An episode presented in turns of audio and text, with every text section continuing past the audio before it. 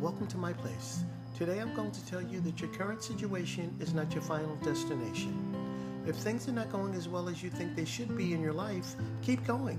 And keep in mind that your current situation is not your final destination. You see, life constantly changes, and you should as well. So always keep in mind that better days are ahead. And as always, thank you for tuning in to my place.